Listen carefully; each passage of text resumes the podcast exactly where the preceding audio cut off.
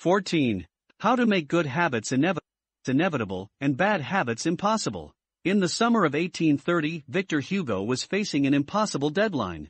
Twelve months earlier, the French author had promised his publisher a new book. But instead of writing, he spent that year pursuing other projects, entertaining guests, and delaying his work. Frustrated, Hugo's publisher responded by setting a deadline less than six months away. The book had to be finished by February 1831. Hugo concocted a strange plan to beat his procrastination. He collected all of his clothes and asked an assistant to lock them away in a large chest. He was left with nothing to wear except a large shawl. Lacking any suitable clothing to go outdoors, he remained in his study and wrote furiously during the fall and winter of 1830. The Hunchback of Notre Dame was published two weeks early on January 14, 1831. Asterisk sometimes success is less about making good habits easy and more about making bad habits hard. This is an inversion of the third law of behavior change, make it difficult. If you find yourself continually struggling to follow through on your plans, then you can take a page from Victor Hugo and make your bad habits more difficult by creating what psychologists call a commitment device. A commitment device is a choice you make in the present that controls your actions in the future. It is a way to lock in future behavior, bind you to good habits, and restrict you from bad ones. When Victor Hugo shut his clothes away so he could focus on writing, he was creating a commitment device. Asterisk there are many ways to create a commitment device. You can reduce overeating by purchasing food in individual packages rather than in bulk size. Overeating by purchasing food in individual packages rather than in bulk size. You can voluntarily ask to be added to the banned list at casinos and online poker sites to prevent future gambling sprees. I've even heard of athletes who have to make weight for a competition choosing to leave their wallets at home during the week before weigh-in so they won't be tempted to buy fast food. As another example, my friend and fellow habits expert Nir Eyal purchased an outlet timer, which is an adapter that he plugged in between his internet router and the power outlet. At 10 p.m. each night, the outlet timer cuts off the power to the router. When the internet goes off, everyone knows it is time to go to bed. Commitment devices are useful because they enable you to take advantage of good intentions before you can fall victim to temptation. Whenever I'm looking to cut calories, for example, I will ask the waiter to split my meal and box half of it to go before the meal is served. If I waited until the meal came out and told myself I'll just eat half, it would never work. The key is to change the task such that it requires more work to get out of the good habit than to get started on it. If you're feeling motivated to get in shape, schedule a yoga session and pay ahead of time. If you're excited about the business you want to start, email an entrepreneur you respect and set up a consulting call. When the time comes to act, the only way to bail is to cancel the meeting, which requires effort and may cost money. Commitment devices increase the odds that you'll do the right thing in the future by making bad habits difficult in the present. However, we can do even better. We can make good habits inevitable and bad habits impossible. How to automate a habit and never think about it again. John Henry Patterson was born in Dayton, Ohio, in 1844. He spent his childhood doing chores on the family farm and working shifts at his father's sawmill. After attending college at Dartmouth, Patterson returned to Ohio and opened a small supply store for coal miners.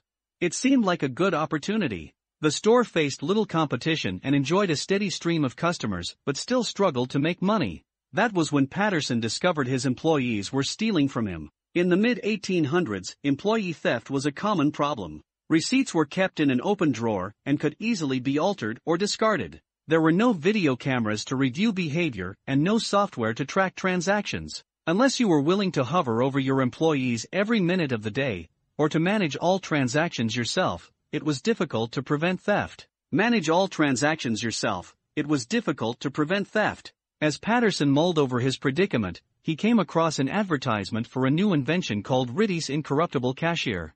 Designed by fellow Dayton resident James Ritty, it was the first cash register.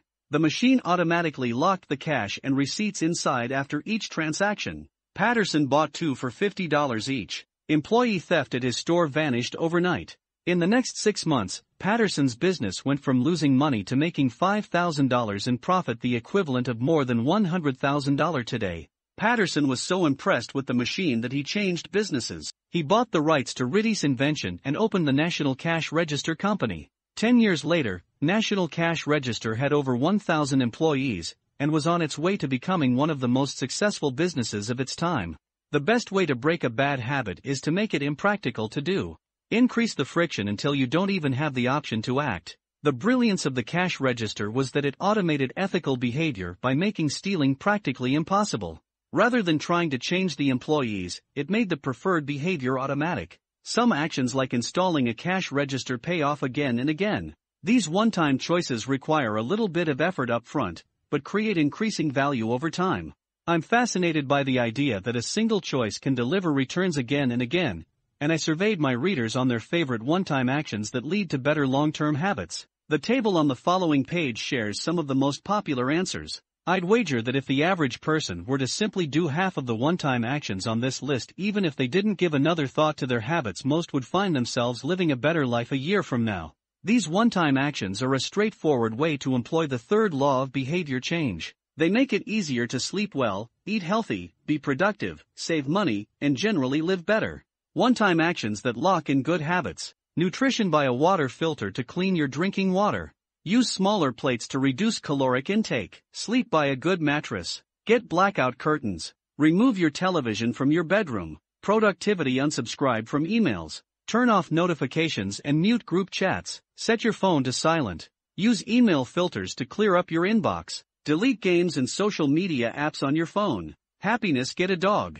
Move to a friendly, social neighborhood. General health get vaccinated. Buy good shoes to avoid back pain. Buy a supportive chair or standing desk. Finance enroll in an automatic savings plan. Set up automatic bill pay. Cut cable service. Ask service providers to lower your bills. Of course, there are many ways to automate good habits and eliminate bad ones. Typically, they involve putting technology to work for you. Technology can transform actions that were once hard, annoying, and complicated into behaviors that are easy, painless, and simple. It is the most reliable and effective way to guarantee the right behavior. This is particularly useful for behaviors that happen too infrequently to become habitual. Things you have to do monthly or yearly like rebalancing your investment portfolio are never repeated frequently enough to, be, to become a habit, so they benefit in particular from technology remembering to do them for you. Other examples include medicine, prescriptions can be automatically refilled, personal finance, employees can save for retirement with an automatic wage deduction, cooking, meal delivery services can do your grocery shopping, productivity, social media browsing can be cut off with a website blocker. When you automate as much of your life as possible, you can spend your effort on the tasks machines cannot do yet. Each habit that we hand over to the authority of technology frees up time and energy to pour into the next stage of growth. As mathematician and philosopher Alfred North Whitehead wrote, civilization advances by extending the number of operations we can perform without thinking about them. Of course, the power of technology can work against us as well.